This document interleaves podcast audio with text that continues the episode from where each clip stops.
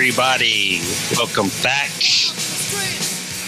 uh, to Afterwave Hour. After, ah, man.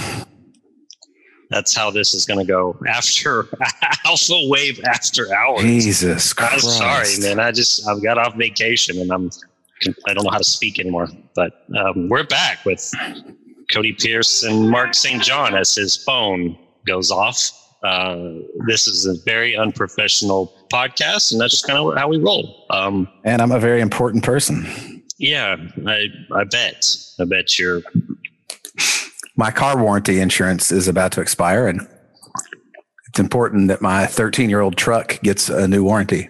That's why they call me 40 times a day. You know, I have the I have the iPhone setting. I don't know if you if this is on Android, but it'll basically send any unknown number to voicemail, and it's it works pretty well. The only time it doesn't work is when, um, you know, like a doctor's office calls or somebody calls, but at least they can leave a voicemail. Yeah, I'll look into that. There's not one by default. I think I can pay for one from Verizon or whatever, but you would think that you're, well, you would think, but that they would want to do it, give it out to their consumers for free as a feature. But why do that when they could make you pay for it? It just Like they, busted like they somebody. They just busted like a big robocall ring and fined them two hundred million dollars. where was it based out of? Texas, Motherfucker. right here. Stop moving to Texas and open up shady businesses, people. Well, I think it's a they're taking that business friendly climate a little too seriously. Mm-hmm. Yeah. Taking that, that tax dodging. I don't know why you would do it in the U.S. though. Wouldn't you want to just do it overseas and not worry about it, or is it? Maybe the, maybe it was an old call center that already had the infrastructure and is having to pivot or go out of business. just sold it to scammers. Yeah. Yeah, let's make a buck. Sell it to people that annoy the whole world. I did I did uh, telemarketing as a kid. You just dialed, dialed uh, phones with a script. Yeah, yeah, yeah. It was for uh, it- actually oddly enough they sold they sold warranties for um, it's, it, was it was it was a it was hell like the job were- was hell. you were part And so of the they would- problem. Yeah, I was part of the problem. So they actually, I don't want to say the company's name, but they sold warranties to people like who would buy from like PC Richards and Sons, which is a big retail store up in like the Northeast, right? So I would be I'll, I'll calling people, ask them about shit that they bought the past couple months and if they wanted to buy like, you know, the warranty for it. And my last day, the day I decided to quit, I had absolutely had enough. The only reason I'd stayed there is because like friends worked there and, you know, you're like 17. It was whatever. Yeah, you know it's not going to be a long term job. Yeah. Yeah. So my last day there, I had to, I called on behalf of PC Richards and Sons and I got this guy in New York, totally awesome New York accent. And he lets me go through my spiel. And at the end, he's like, Hey man, why the fuck are you trying to sell me an air conditioner warranty in New York? I'll use, he's like, I'll use this th- window unit maybe two times a year. And then he just like told me to fuck off and it was re- real New York and nice about it. But I was like, shit, man, that is annoying. I, li- I like that you described fuck off as a nice New York thing. Well, you know, they can, they can really wrap it up. They can really hit you over the head with that kind of stuff. And you, you don't really notice it, you know? I appreciate it. It's like I do too. brutal It's- honesty. Yeah, it's an art. It's, it's, def- it's and he had, and it's also, you know, I was the one bugging him when I realized it. So So as a was- 17 year old, you were just like, fuck this. This guy's right. I'm out. yeah, I'm out. Like, it's not like I got paid for signing up any more of them. So went back to delivering pizzas. Mr. Jim's. Yep. How long did Yeah. Mr. Jim's is a like a Domino's in North Texas. Is it Except it's way better. It's way better than Domino's, but yeah. is it still around? Hell yeah. Yeah. The store I work for is still one of the top, top stores. And how long did you work there? How about five years? It was awesome. Just slinging pizzas for five Yeah. years. Yeah. I did it all. Yeah, as a, it. as a teenager, like there's some really good jobs as a teenager. I worked at Walmart, which was a pretty good job. I'm not going to lie. I don't know how different Walmart is these days, but they paid me okay. And, you know, I walked around a lot wearing an apron. So there was that part that was a little bit lame, but. Um, you still have the blue apron? No, they, you have to give it back. Man. Yeah. I mean, the, someplace like Walmart, they have their expenses down to a science. They're not going to give you a free smock. Plus, I might have been able to go back in and do some social engineering. You know, could have. That's true. Walked in with my smock, uh, smock and demanded free stuff or something.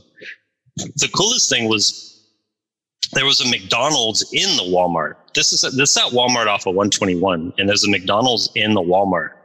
So I was getting free food and I would just take my lunch break there and eat free food. So as a, as a teenager, that's a perk.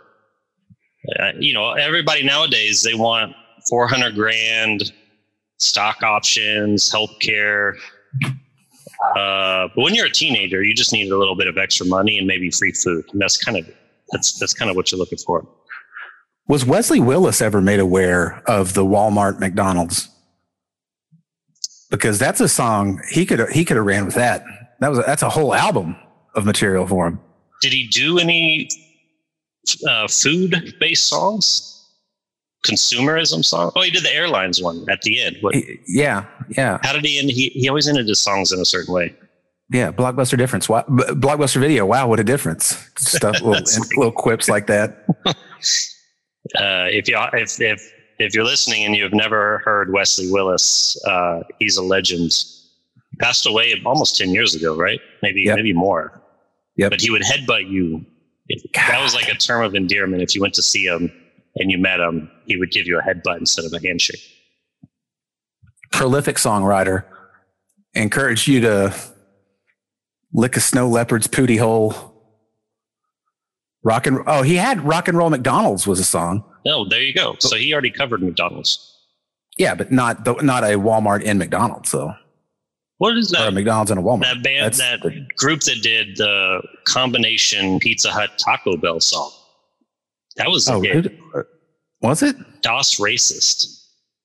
Which, by the way, is like the dumbest name I've ever heard.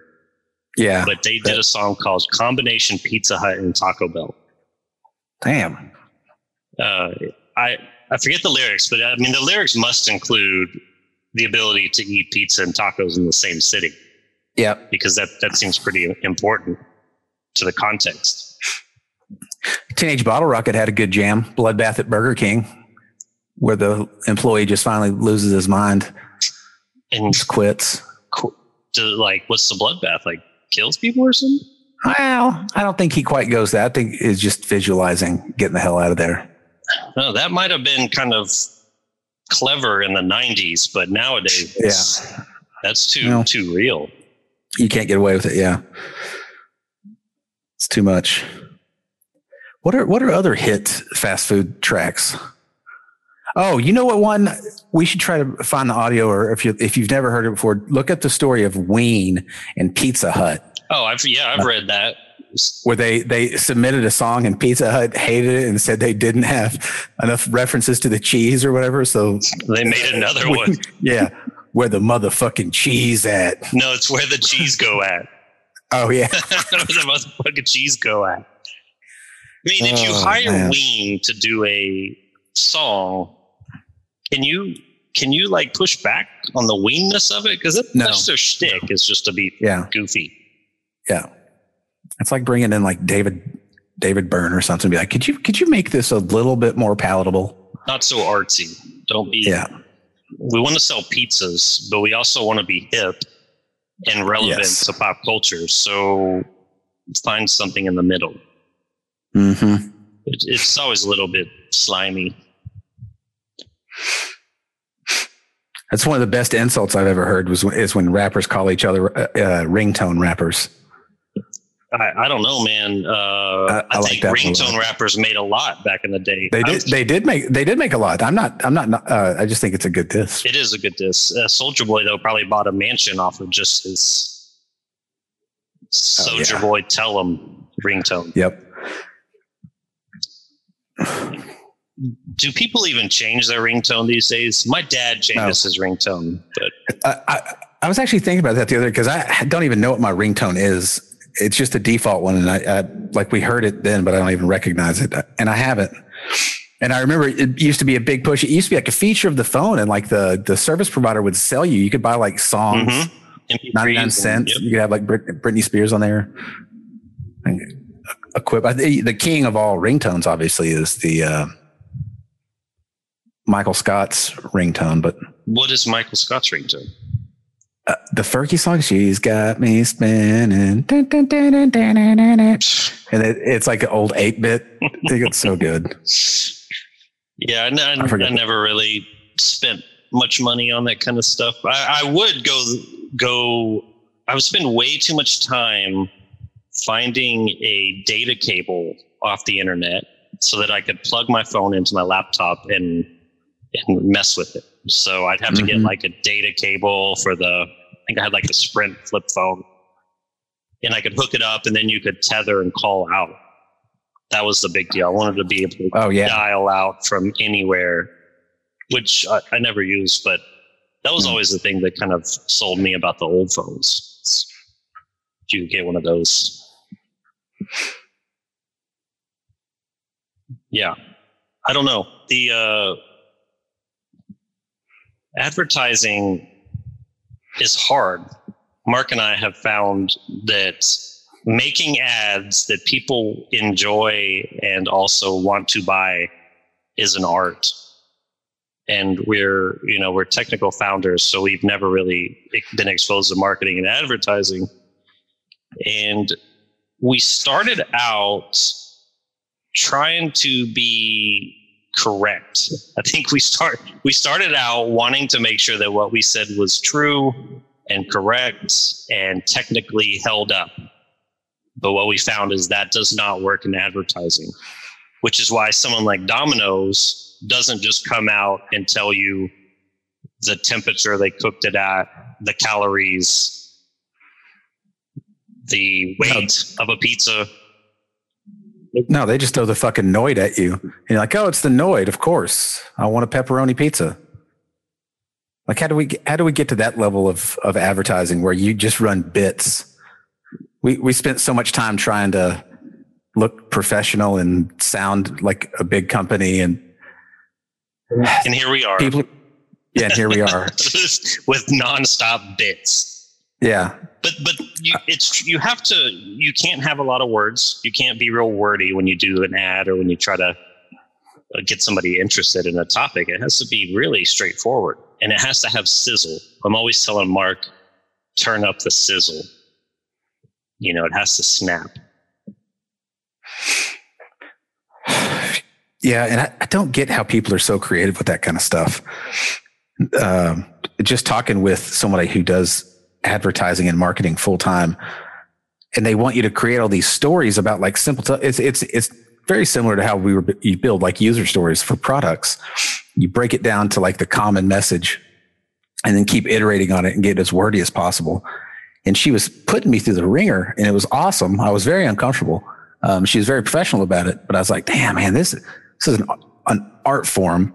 And this lady had an entire workbook she was going through. By the time I done, was done talking to her, I had basically outlined everything we'd ever done. She's like, okay, I can summarize this into a couple, couple sentences. It'll be great. And I was like, what the fuck? And she's like, yeah, you have to go through all of this just to get those couple of sentences. I was like, okay, uh, you know, that's impressive. And I don't, I could never do it.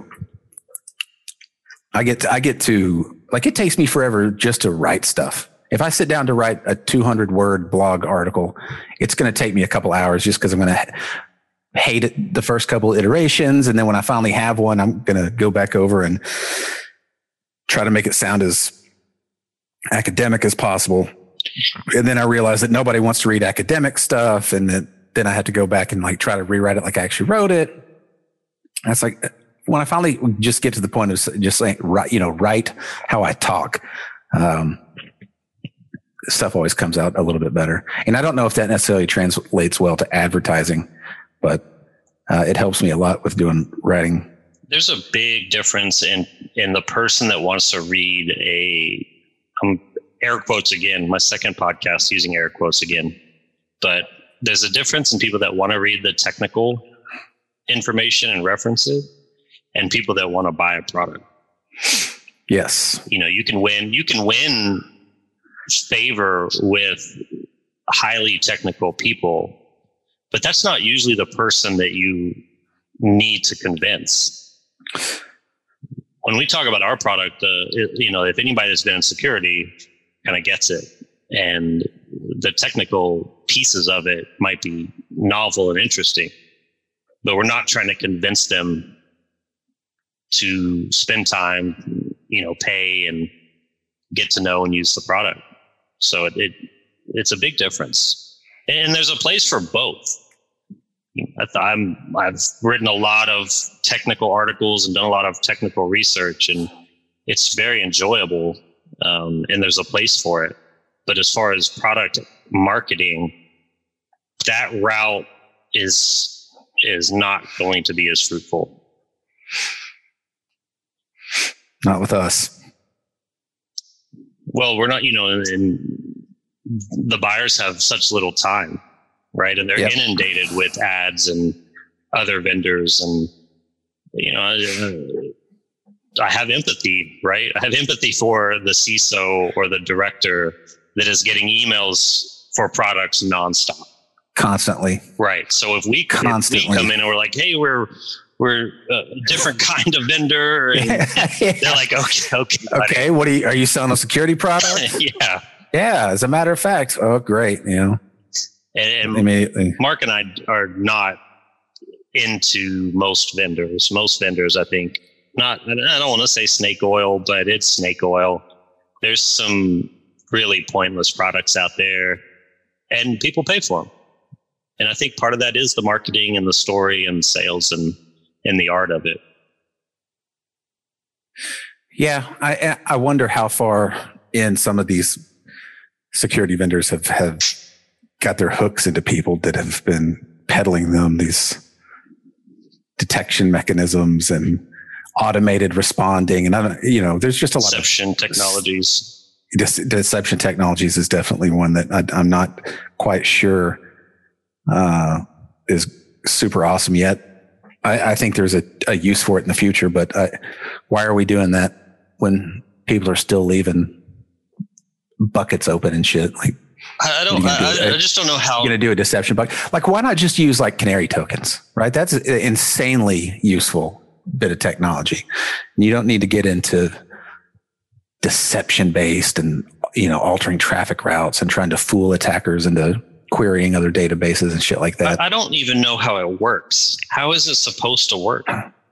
I don't know, right? Like, so the way I've seen it demoed to me in the past was that, you know, you have like a, a few different SQL servers or database servers, and then you have some that uh, also operate in the same subnet and appear to have the same data and they'll limit access to it if one's if one's brought up or accessed, they'll shut it down and only give them access to like the honeypot one.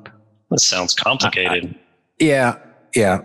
I've only seen one or two vendors too, so I, if apologies if th- that particular segment of the market has greatly enhanced its um, productivity, but I feel like it's already been lapsed by people who are offering like cyber range and, and continuous breach detection and, and tool checking, you know? Oh, I don't care how, mu- how much better it has gotten. It's the wrong, it's the typical security response to problems. Make it completely overcomplicated and a pain to manage and yeah. add very little value. So with all the time to deploy deception technologies, you could have probably deployed really good um, EDR and telemetry and monitoring and uh, you know, a ton of other things that would make more of a difference. Yeah, I'm not sure that I would want my ops team monitoring deception logs all the time, but who knows? Well, you mentioned canaries. Like, Thinkst canaries mm-hmm. uh, solve the problem in a much better way because mm-hmm. essentially you're looking for an anomaly, but you're looking for an anomaly that is guaranteed to be bad. Yep. Like a honeypot yep. or like a canary. But, mm-hmm. you know, uh, is my understanding of how Thinkst is deployed, it's simply an account or some access that you deploy through the normal mechanisms that you, you know, you use for legitimate things. And then if somebody compromises that and uses it to log in, well, you've got a smoking gun. Yep. I think they've got even way more advanced tokens as well, where you can embed them inside documents, inside uh, database rows, and things like that. So it's yeah, they yeah they've gone. They might have started with the AD uh, Canary, but they've definitely grown more. They just they just reached a hundred million dollars in revenue or something crazy. Yeah, because they're useful, useful and easy to it, use. Useful and easy to use. Yeah. Yeah, that's awesome but the advertising game is is how did they how did they well, maybe we need to go back and, uh, and get a time zone and see how they advertised up front. Steal their playbook because that's a that's a concept that nobody was using and it sounds too good to be true but it's actually just like the rest of this it's actually f- fundamentally easy to do but people latched onto it. Like how did they convince people that what you need to do is just make fake accounts and you know put these tokens everywhere, these little trip trip wires and breadcrumbs. My guess is they had a, a freemium model. Yeah, maybe.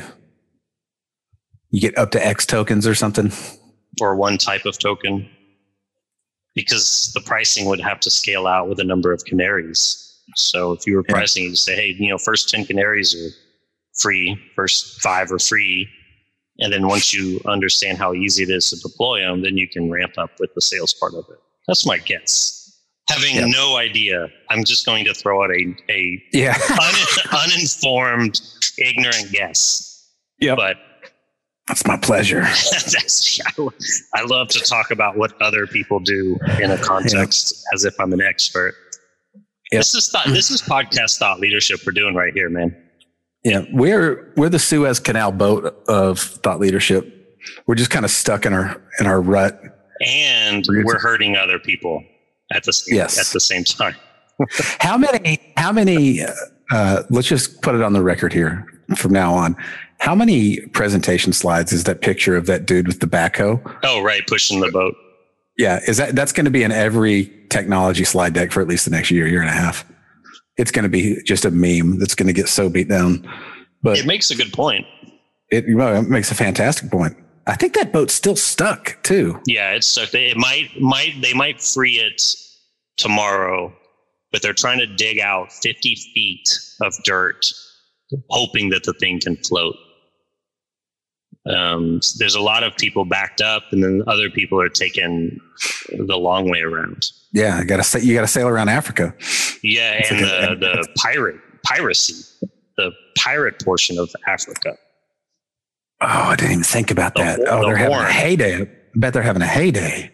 Oh, they're going to. You know, uh, interesting fact that you may or may not know. You could at one point buy shares in a pirating outfit out of Somalia. So you would get a split of the booty uh, if you owned a certain number of shares in this in the I don't know do pirate crew the I mean are they this the pirate corporation what? How? What? Are you being serious? Because I, I want to. Being totally serious. You I can, need to understand how this works. You yeah. can invest in piracy and get the spoils of of a good old fashioned. What is that like occupation. on some weird penny stock market somewhere or something? No, it's not a stock market. I think you have to know a pirate in Somalia. Oh, well, how, how do you know about this? Do you I'm, know some, I'm educated, man. Educated. Do you know some Somalian pirates? No, I I did not buy into piracy. Concerned about this now. I'm gonna look at I'm gonna look it up. Yeah, they have their own stock exchange. It's on Wall Street Journal. So this was from 2011. The first quarter of 2011 saw 142 pirate attacks. So you know it's it's a it's a business. but who, who runs this stock market? Who runs this? Who runs it? Like the Somalian stock market? You're. I need info now because my It's little all, brain it's all is under. just- I mean, it's all underground. You're thinking Oh, about. I think you're thinking about it a little bit too too legitimate. Remember, this Well, you is said you- piracy. This there are no rules, but apparently, 70 entities are listed on the Haradheere exchange, and it pays investors a share of the profits.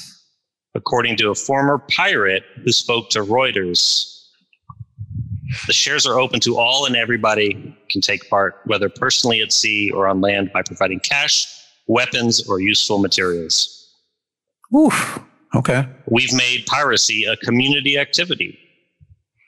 You know what's you know what's fucked up? Pirates com- care more about their community than our politicians. Yeah. We're never going to get political on this show because I hate politics, but but uh, even pirates want to take care of their community. The biggest pirate on the Haradheere exchange, and apologies to any uh, anyone that speaks that language for me butchering it, but uh, Muhammad Hassan Abdi, who goes by the name of Afweyne or Big Mouth, he's the father. He's the most popular one out there. Abdi. And does he run? Uh, he runs the stock market. Or he runs the biggest piracy groups out there. the biggest piracy group. Okay. Interesting. Oh, the Haradheere is a village. Luxury. They went from a, fish, a small fishing village to a town crowded with luxury cars. That's the myth. So it's like it's like the the modern day like Portugal or whatever. There's just pirates everywhere. yeah, sounds like it. it. Might be worth a worth a visit one day. Maybe we can do a remote podcast from the pirate capital of the world. We talk. I mean, we've talked about piracy already in the software domain. Why Yeah. not take it Let's cross it over. yeah let's figure out what they do and you know, maybe get some tips on advertising because if you can sell pirate well you can sell piracy then we should be able to sell software Yeah. or maybe piracy is easier to sell Yeah, it already has romanticism around it. Everybody likes pirates. Everybody thinks pirates are cool. And it's also nice to know, you said the guy's name was Big Mouth. It's nice to know that they're keeping on the tradition of like having pirate names. I mean, Big Mouth isn't as cool as like, you know, Red Death or Blackbeard or, but still, still all right. it's a pretty good name Yeah. it's a pretty good name because like the boat comes up and you're like oh shit it's big mouth and maybe he maybe when he does his piracy thing i always think of them like uh, wwf fighters right like they have to have some kind of bit or something Mhm. and so maybe Oh, he, yeah, maybe he yeah. gets on and he just like lectures for an hour And just cuts a promo on them. yeah he just Right you there, get there and you're like oh shit bad mouth's coming we're about to be lectured on the economics of piracy for two hours. And that's how he just gets them old big mouth. Old Big Mouth. well we tried would- we, we tried to advertise the last podcast on twitter.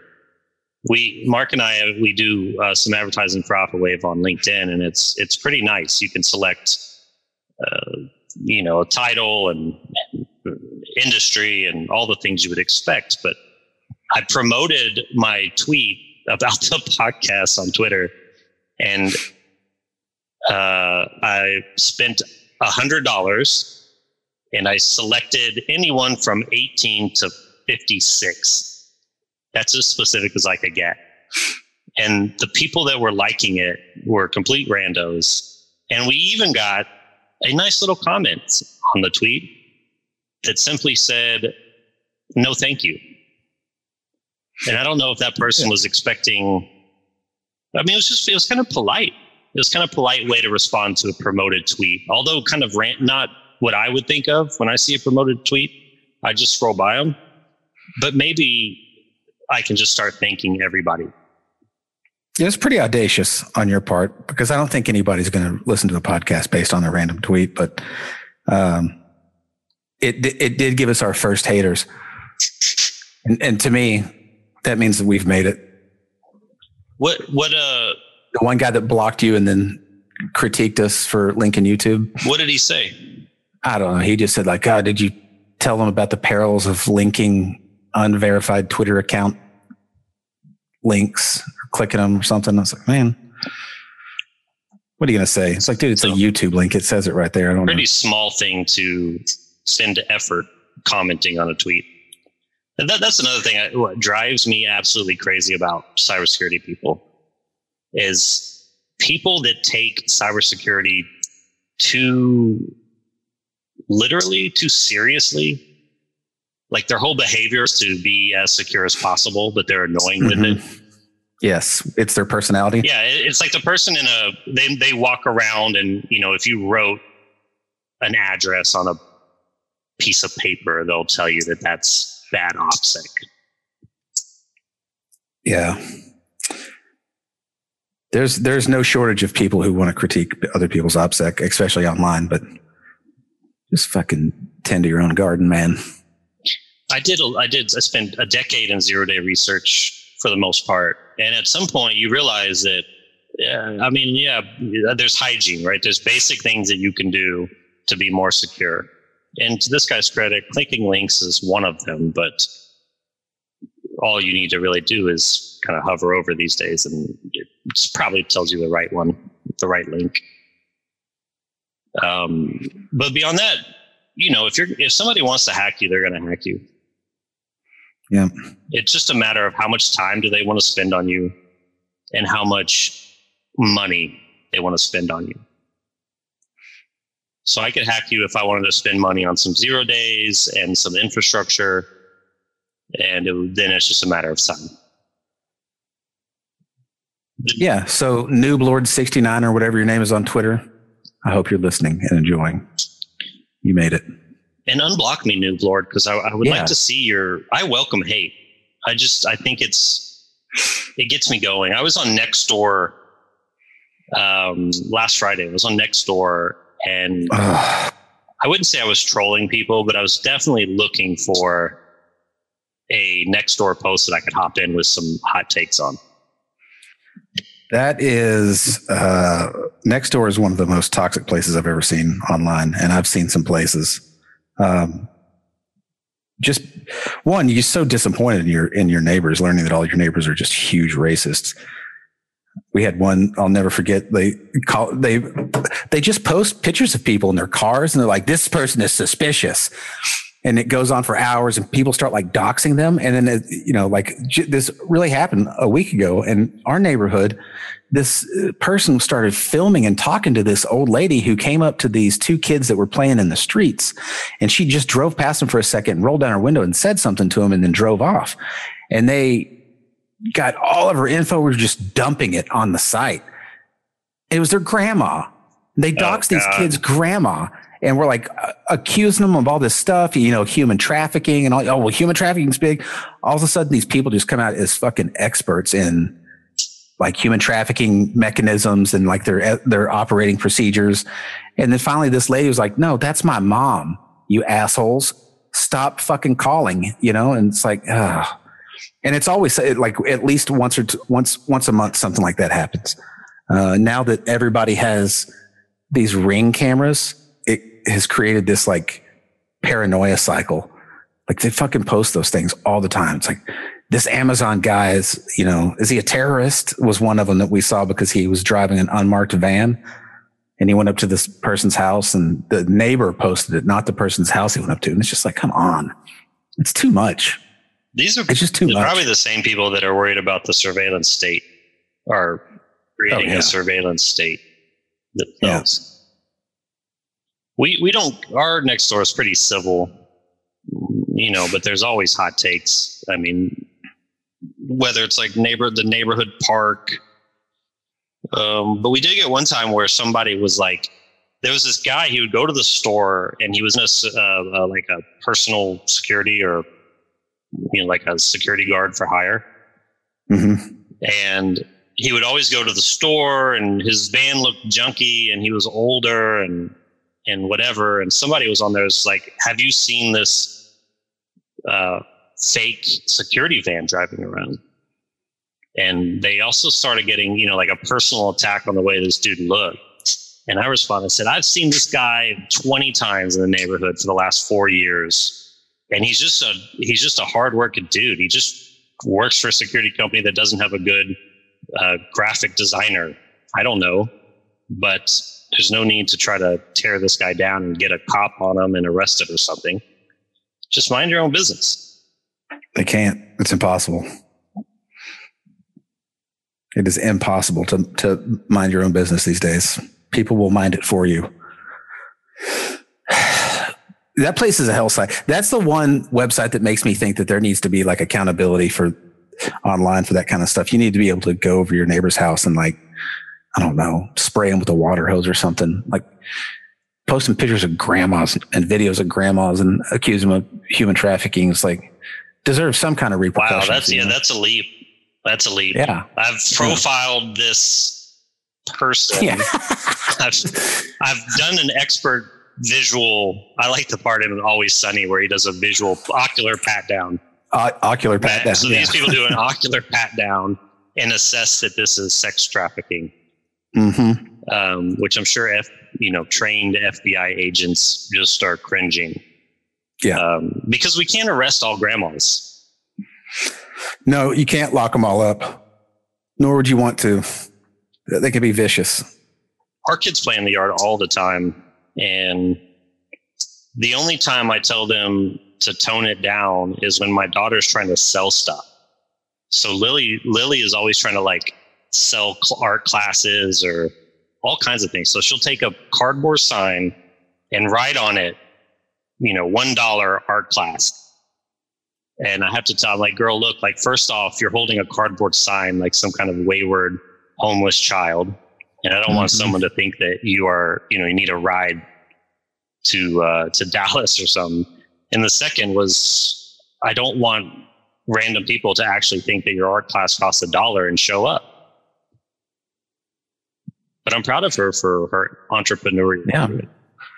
Get some tips, get some advertising tips from her. You're over there ripping her advertising down, but maybe she maybe you've cost her a sale. That's true. All I, I paid a hundred dollars for two people to troll yeah. us. yeah. But my daughter's out there hustling for uh, yeah. for wholesome stuff. We don't really. I mean, we like my mom gets mad at us for how lax we take security.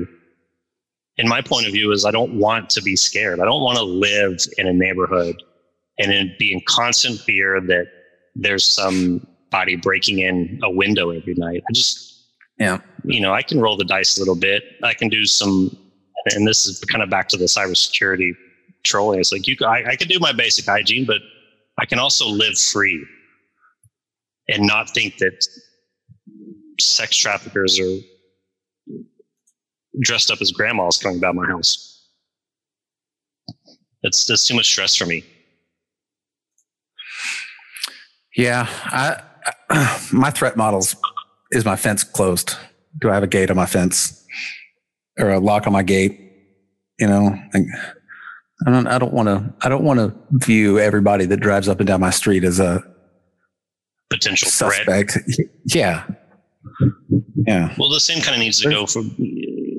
I, I love that we're bringing this all back to cybersecurity because this. It sounds like it's planned, but you know, have some canary tokens, and then when somebody steals it, you got something. But yep. if every port scan and every a- attack is a, a threat level midnight, then it's it's not going to you're going to be busy and you're going to miss the real threat. Hmm. I can't lie though. I, I do some I do some profiling when I see people. It's mostly the way they walk. I think you can tell a lot by how somebody walks. What do you think? They're like carrying a long gun or something under their gym shorts, or no? But it, no, but if you if you meander, if you meander, uh, and you kind of are looking too hard at a house, like you, you're looking at the alley and you're looking beside, and maybe you're appreciating the architecture, and I'm just putting you in a in a in a bad bucket, but there's something about meandering that triggers me on the threat side. You think you think those are target of opportunity bad actors looking for the low hanging fruit? Yeah. Yeah. Yeah. There's a ton of joggers, there's a ton of people that walk. But when you walk, you know, you you kind of keep a pace. you kind of keep a pace. But if somebody's just kind of walking, we have an alley. You know, we have that alley behind our house, and there's an apartment next door. So when I see somebody walking to like kind of up to our house and then walking back and then forward and then going back to the alley, it just seems like recon. Mm-hmm. And recon doesn't make me go post about on next door. It just heightens my observation.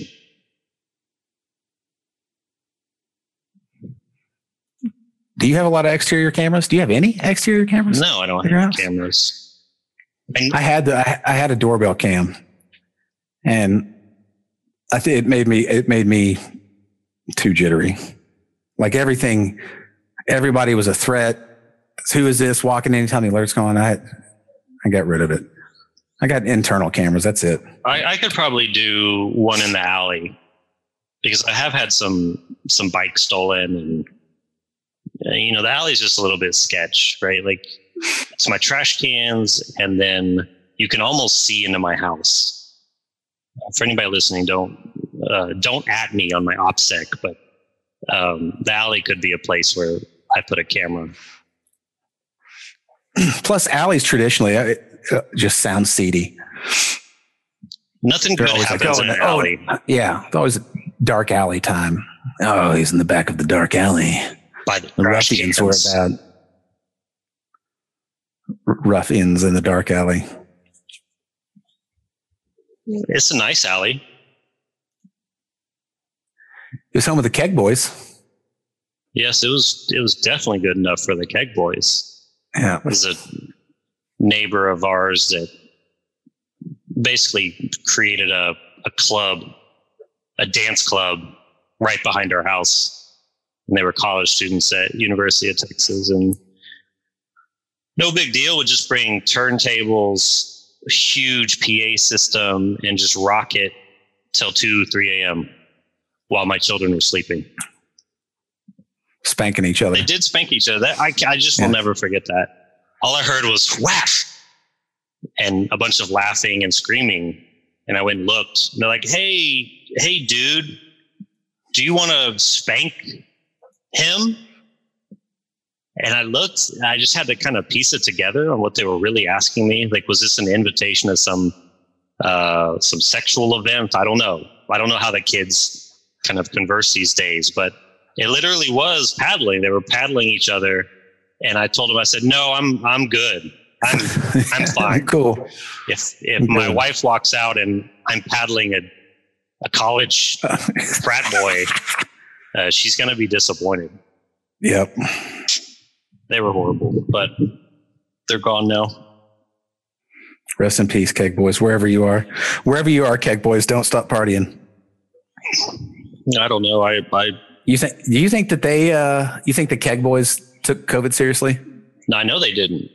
I know they didn't. They were, Oh, did, were they still your neighbors during COVID? for like the first four months and like all the videos you've seen of of teenagers and uh, college kids that just didn't give a shit they were right up there they were ha- they were still having some parties but they were a little bit smaller so i'll give them that but definitely no social distancing and masks they're nihilists that generation is just a bunch of nihilists It's possible.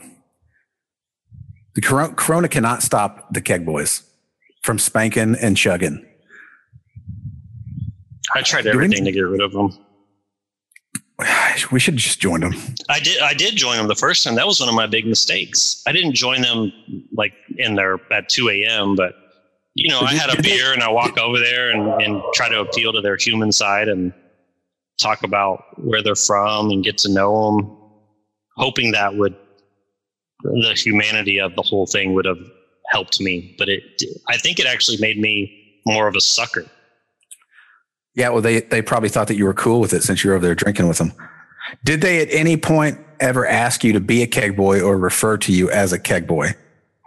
No, no, my uh, Katie got really mad at me for going to have a drink with him because for the exact same reason that you said. She was like, "You're you're just basically telling him that you're you're just you're an old you're a middle aged guy trying to be cool, and it's going to backfire. Like all middle aged dudes who think they can still hang. It, it it's inevitable Yeah. backfire. Yeah. Because I know I'm, I'm I'm I'm going through a midlife crisis, so I know exactly that feeling. hmm Oh yeah. It's it's a feeling that you're still relevant or something like that.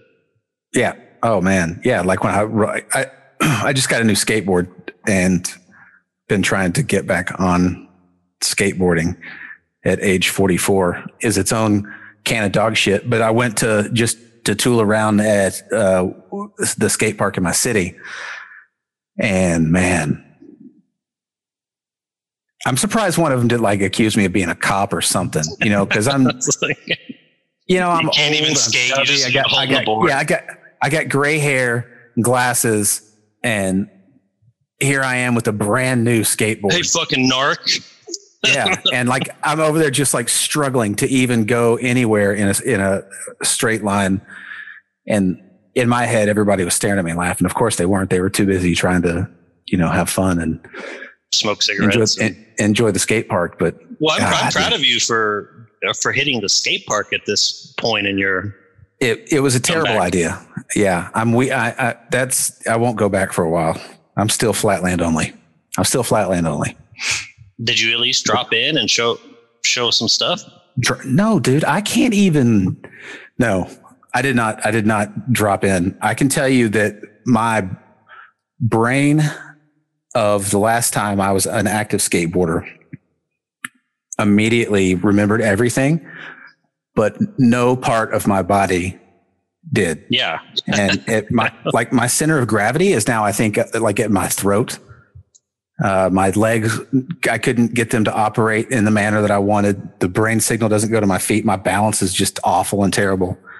Um, it's like a fucking baby giraffe on a frozen lake or something. Just why would a That's giraffe be on a frozen lake? I don't know. I'm just a, a Sure. deer on a frozen lake. Bambi on ice. Then That makes a little more sense. yeah, just skittering everywhere. Yeah, I, I also have bought a skateboard and um, I've taken it out a total of one time. And I, I I'm in the same ballpark. I mean, I, when I was skating, I probably could I could do a kick flip and a heel flip and ollie and all those kind of things. But I was 120 pounds lighter. I was not completely winded by just pushing, and my balance was much better.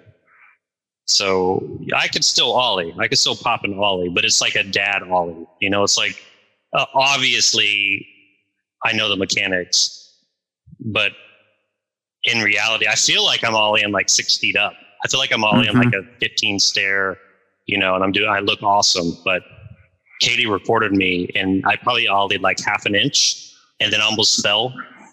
Oh yeah. Oh yeah. And he was. That's all right, though. eh, gotta, Baby steps. Yeah. Baby steps. I'm definitely going to be buying some some pads though. I mean, Oh well, that's gonna make you look real dumb. I don't. I don't care. I don't care, I mean, you're gonna look. Uh, dude. I will go. I will go out there in a fucking full on mech suit if I have to. I'm going to learn to skate again, and I don't care. But I'm also not going to blow my knees out, my elbows out. that's not what's gonna blow your. What's gonna hurt your knees is not gonna be falling. It's gonna be like a, a tear or a pull or, or a break. Ow. I don't know. I, I'll just, find- man, yeah, I'll find- I say I'll don't do some- pads. I, I cannot imagine you in pads out there in public. well, then you just, you just won't be present when I'm just ripping the quarter pipe and just breaking off huge airs on people and I mean, talk about chi- like- talk about child trafficking. I'm gonna. I, I'll tell my daughters like if you ever see a an old fat dude, an old fat dude with gray hair and full pads with a skateboard, then he's, he's a cop. he's He's a cop. he's a cop or he's going to ship you off uh, for money because this guy is not stable. Well, all of the pro skateboarders that I follow on social media that are over a certain age and closer to my age, they're all padded up. If Steve Caballero is wearing knee pads, it's cool for me to wear knee pads. That's a good point. Is Yeah. is he wearing knee pads? Hell yeah, dude. Dude, he's like 50 something. Yeah, that's true. You you want to be able to walk. Yeah. I don't think you need to prove. And those guys have been eating shit for years, you know? Well, they, they think probably already have a lot of problems. Yeah, but it, they still wear pads, and it's helped them long term. Like Tony Hawk just filmed himself doing a an ollie 540 for the last time. Well, on a He's like ramp, you have to wear pads. Yeah, he's like 55. That's awesome. Yeah, What a, what an inspiration. that's like that's like his new bit is he's retiring like the McTwist and that 540 ollie, and I think he's trying to do a, a 720 for the last time or something. I do think that he's doing it to turn him into those things that I don't want to get into, but you know, NFTs. the, yes, yeah. So you can own like a piece of that or something, but Is that is that really what he's doing, or you just think that's I, yeah, no, I, I like was on the on like his Twitter account. He was saying you can own a own a piece of history or something, and then it linked off to some. That's also where I found you could buy the Pringles NFTs, which sent me over the edge. what are the Pringles? I know that I don't know. I Pepsi don't know. has They a were- crypto coin.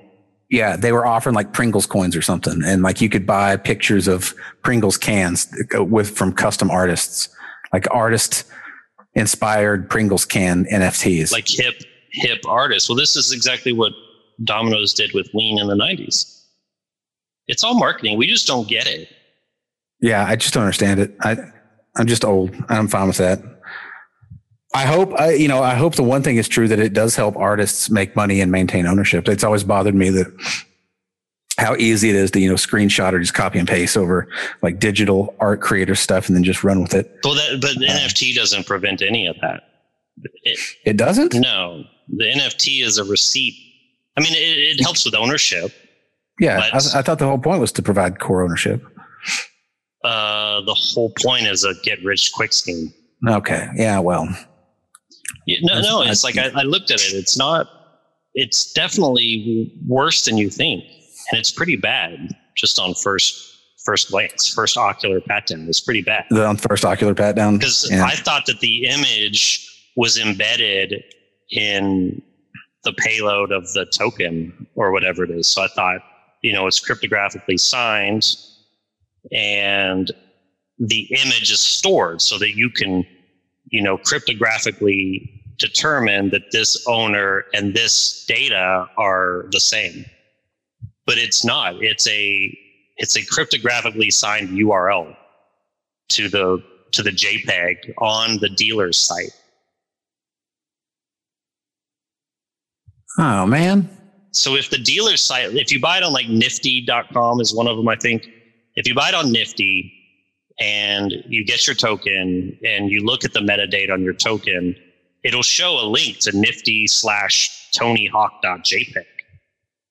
But what's signed is just the almost receipt that you paid for it. So anybody can still go get the the, the URL and download it. But if you wanted to if you wanted to show that you actually paid money for the receipt or the opportunity to resell it, I guess, or even if that, uh, that's what you're that's what you're buying. I don't understand art, and nor do I understand this NFT version of art. So I think I'll just stay pleasantly in the dark. People around here in the sports world, they are they love buying those NBA top shots, the videos, owning pieces of that. That just I don't seems really I don't understand. Yeah, I don't. We need to get an NFT expert on the podcast and have them explain it all to us. I don't know. I don't know if I want to talk to an NFT expert. I kind of do. I just have I have so many uninformed questions, and I just I need to understand how it's not a grift. Well, it is a grift. Okay, well, Uh, well, I mean, you know, in the in the free market, it's if people will pay for it, then it's valuable. Value Mhm. value doesn't have to be intrinsic. Value could just be like uh, whatever people pay for it. I, I, the thing about the Top Shot stuff is, is in my collecting in my collecting wisdom, I collect comics, so now I'm an expert. There's got to be some rarity and there's got to be some desire. So I want a Amazing Fantasy 15 first appearance of Spider-Man. For obvious reasons, I want that. it has a cultural impact. It's cool. I like the idea of heroes and villains, and there weren't that many of them that were made, and there certainly aren't a lot of them that are in good condition because it was owned by kids. If you bought an, an, an amazing Fantasy 15 off the rack in 1962, the chances that in 2021 it'll look good are, are very low. But with the Top Shot NFTs, those are just uh, 10 frames or 60 frames of a game that's played 100 times a year. And that's for one player. So what's what's the rare? And they sell multiple of them. That's what's crazy to me. Even on Top Shot, like a LeBron James dunk, right? Like, okay, that's kind of cool, I guess, but they sell 20 of the same dunk. It's comp- the opposite of rare. Yeah, and do the players get a cut of that?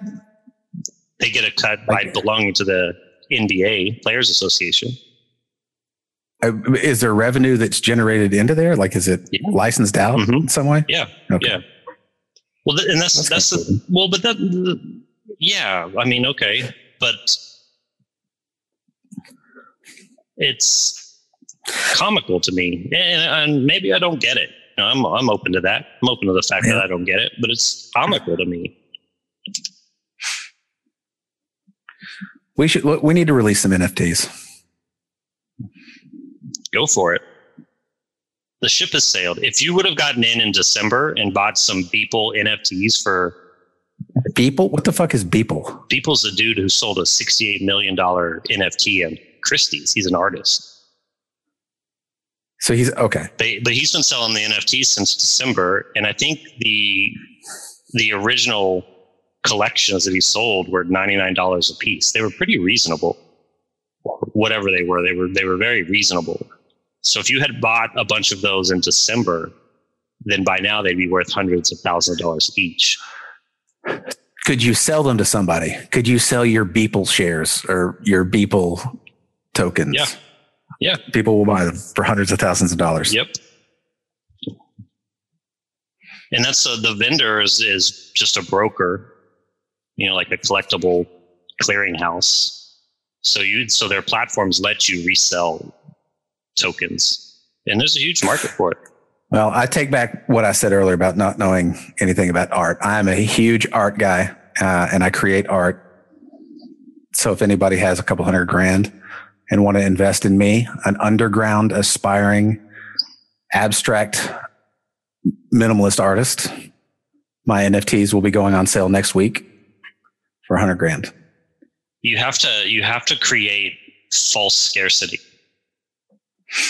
That's the, the marketing. The, so they have drops. Like every Friday, there's a drop from uh, a couple artists. So if yeah. you're going to build your personal brand up, you need to create that kind of anticipation.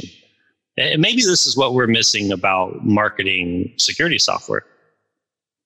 We should offer customers drops of exposures in their environments. The next drop of of detections brought to you Friday. by yeah, brought to you by Supreme and AlphaWave. Uh, didn't they kind of master that? Supreme did. They mastered yep. the whole drops thing. Yep. They're just coming. They're coming out with cameras. Supreme is. Uh-huh. yeah, they're partnered with everybody. They'll, they will. They will, co- yeah, they will co-brand with anybody.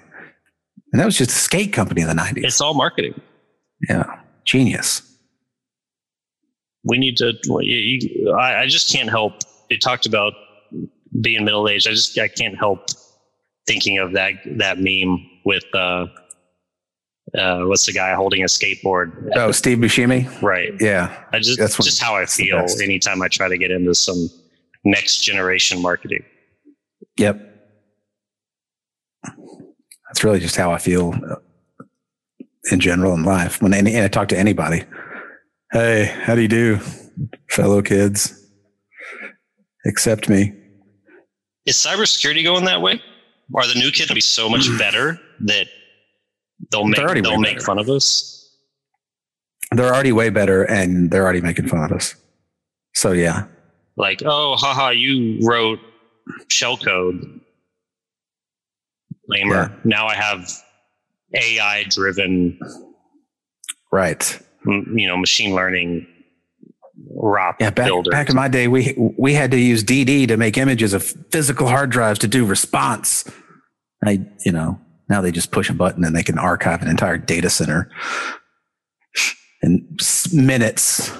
Well, not, maybe not minutes, but If- if- yeah, they're they're gonna they're gonna be better because of, of all the automation, all the tools available, and the ex the extensibility of all of it. if there's anybody under 26 that listens to this podcast, please leave a comment and troll us and tell us how Mm-hmm. much we suck because I want to know what the I want to know what the burn is. Yeah, or come or come on the podcast too. Yeah, come, even better. Come on the podcast. Tell us about how how young cybersecurity professionals approach approach the work, and then we will talk. Uh, we will try to tell you stories like we did last last podcast to make us seem cool. Make us seem relevant. And yeah, we want you just to roast us the whole podcast. yeah. You know, it's just going to turn into them talking about all the excessive tech tech debt that we've left. You know, the next two generations of of tooling and antiquated compliance mechanisms, and how they have to dig through that just to do any kind of simple job. So yeah, hit us up. I want to hear about it. I just had a little uh, mini panic attack. Are we the boomers of cybersecurity? Yes. Well, there's yeah, yes, probably. There's still legit boomers in there. Well, I, just, I don't mean I don't mean like the age you were born, like when you got. No, I know, I, I know what you mean. Like the curmudgeon. Um, We're gonna try to stay I th- relevant way too long. yeah. I mean, if Richard Stallman just got put back on the Free Software Foundation board, which is horrific. Why, So, why is it a big it- deal? I read something that I don't know why it's a big. because he's a gigantic creep. Oh, he is. He's- Yeah, yeah. I don't. Yeah, gigantic creep. Like just completely inappropriate in all facets of his life. So, lot, they lost a lot of sponsors. They lost Red Hat and a couple other ones. EFF, I think. I don't know if the EFF sponsor them or not, but they released a statement about it. But Red Hat dropped funding. It seems like a tone deaf move. Yeah. I went and saw Richard Stallman in 2002, 2003, speak at like a small community college. I didn't get a creepy vibe, but it was it was painful to listen to because he Mhm. just like we're doing now pontificated on his decade uh, success from a decade ago. Yep. And he he spent 20 minutes talking about the difference in GNU and Linux. That that was Oh, that was his Yeah. his hot his hot take. He spawned an entire generation of people and still on Twitter to this day, if you say something about they installed Linux on there, well, actually Linux is the kernel. GNU, you know, they go off on that tangent still to this day. It's like, motherfucker, shut up. You know, like, who cares what cat was who cares that you you know you have cat in your install yeah, i mean that's a package away so you could go you could run a, a complete non gnu linux distribution if you really wanted to there was a, a, a good story from uh, Matt Blaze. He does a lot of election law, election election security stuff. He talking about his one interaction with Richard Stallman. He somehow ended up on the sitting next to him on an airplane, and he tried to avoid. And Stallman knew who he was, and it turned into him talking to Matt Blaze about his headphones for an hour because he, you know, was asking him how he could support free software when he was wearing headphones that, that were clearly using closed source software. And then it just turned into a mess. He, he documented the whole conversation. It just sounds terrifying. What a nightmare being stuck like that. That that dude, the dude who ate his foot lint on stage once. he did what Ate like his foot lint on stage no in a talk or something. It's like, like, dude, come on. So, yeah, that's probably wearing skateboard pads Maybe. So that's probably what the that's definitely what the, the younger generations think about us. We're just fucking booger. oh don't don't put me in his category fuck that No, I'm, I'm not saying you're we're Stallman. You know, I'm not saying we're Hato supporters or whatever. But yeah i don't i don't the the technology guru the the technology uh cult i don't know do, do the young kids even give a shit mm, I don't know. I think there's always going to be those those types who have to have if it's not a particular way, it's terrible. I don't think that's a generational thing. I think that's just people being buttheads. We do need to have the uh, on one podcast. We do need to get some pro and anti uh, Vuln disclosures and and and Vuln marketplace people on. I want to hear Uh, oh, that I, discussed. I don't know. I want, I, I want to hear that, that. discussed in a in a non uh, confrontational role. so you think an actual debate on this podcast, which is all about If it could be lighthearted, is what I'm saying. If it could be lighthearted, you know, they've been trying to debate that for 20 plus years and it never ends lighthearted. no, no, I, I can tell you what the right answer is. is no. save it, save it. Hang on, I'm teasing. I'm teasing a future podcast. Come on, this is part of my. This is part of the bit. I'm teasing teasing future episodes. All right, because I Don't- I could go don't unleash on hounds this for a very long time, It- but it, Well. I could uh, I could sum it up so easily. Well, I'm let's gonna- just let's leave it there. Contain it. Hold it I'll in. hold it in. I'll hold it. Yeah. This is, uh, You have to. You, you got. You can hold it till the next stop. but I need to just let it go. Yep. Turn the page. I don't even have really anything else to talk about. Yeah, well, we've been going for an hour. You know, we wanna, Uh, we want to weave in cybersecurity throughout these shows. Mark and I tend to ramble and to bring up other topics, and you might not care at all. Uh, you might be looking for the don't. For the meat, and this is there's no there's not a lot of meat here. Um, No.